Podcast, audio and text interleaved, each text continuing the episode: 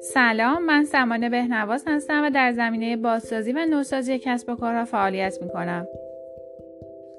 شما به دوره آموزشی ده مورد از رایجترین اشتباهات در digital marketing گوش می دهید.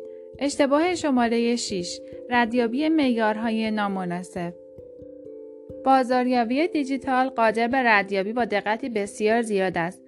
برای مثال، می توانید با استفاده از Google Analytics به طور رایگان میزان فروش را به شخصی که در روز سهشنبه در استان فارس با استفاده از گوشی آیفون در حال بازدید سایت شما است استخراج کنید.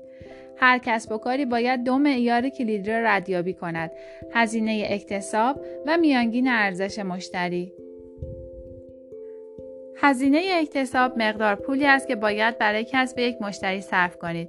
برای مثال، فرض کنید که شما پیراهن مردانه میفروشید و با استفاده از تبلیغات اینستاگرام مشتری های جدید جذب می کنید.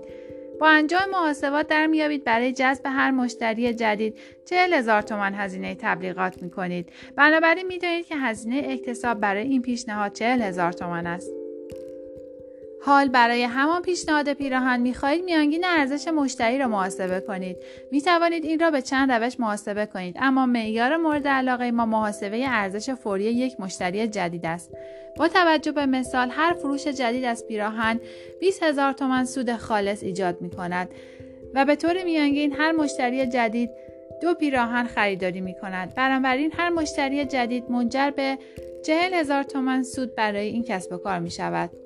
این خبر خوبی است چرا که به این معنی است که این کسب و کار می تواند در نقطه سر به سر مشتریان جدیدی با استفاده از این پیشنهاد و کمپین بازاریابی ایجاد کند.